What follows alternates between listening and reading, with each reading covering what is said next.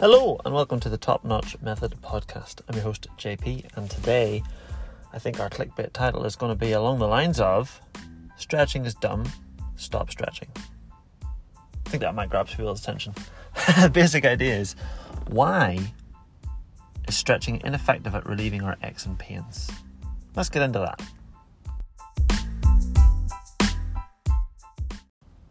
Okay, so came up in conversation. Somebody is in a, a very deep bit of discomfort. I would go far as to say they are in pain. They're taking painkillers to relieve their pains. They're limited in some of the movements they can do. But the problem they've had is the same problem they've had for a long time. This is a recurring pain that keeps coming back. And every time it comes back, they do some stretches to relieve the symptoms.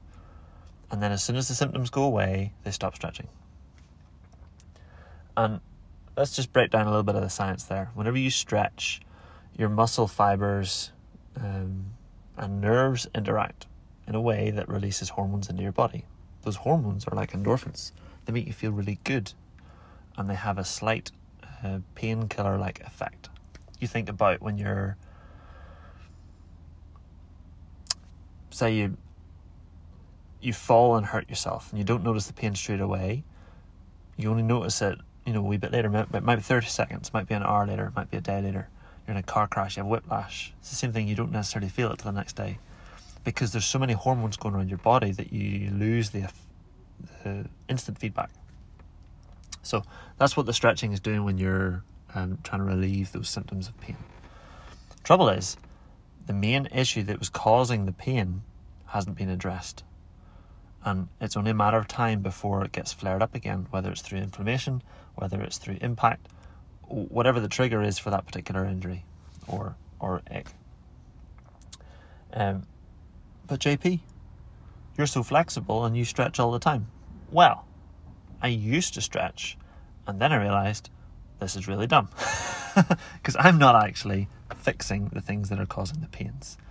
Uh, I've had shoulder pain in the past. Had an injection in that to try and fix that. Of course, that didn't work. Uh, I've had recurring back pain, um, partly genetic with my dad had it as well. I suspect, however, it's more movement based. I've picked up the same movement patterns that he has. I also did a, a sport that involved a lot of rotation, and I was ill prepared for that rotation. Um, but I now have the tools uh, to address it. So instead of stretching, what I started to do was strengthening. One of my favourite exercises is the Jefferson curl. Basically, you stand with a weight in your hands and you tuck your chin and you curl one vertebra at a time all the way down to the base of your spine, and then you start roll like folding down and forward. So you start to stretch out your hamstrings a little bit. Now, notice I said the word stretch your hamstrings. What's actually happening is you're squeezing your abs, you're doing strength work for your abs you're using your hip flexors to pull your abs towards your thighs. So you're strengthening up your hips and you're even using a bit of your quads to keep your legs locked and you're building the strength there. So, this is a strength exercise? I'm strengthening the anterior part of my body. That's fancy term from the front part of your body. If my front part of the body is stronger and the back part of my body is tight, I'm going to be better able to push through that tightness most adults are super duper strong. They're just, you know, years and years of picking up things have, have made you super strong. The trouble with being strong is it's very hard to actually stretch because you're not strong enough to get into a position.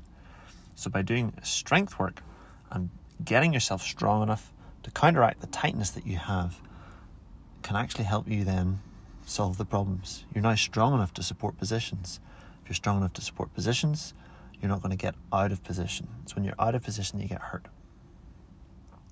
This is a particularly short podcast, but it may have sparked some thoughts.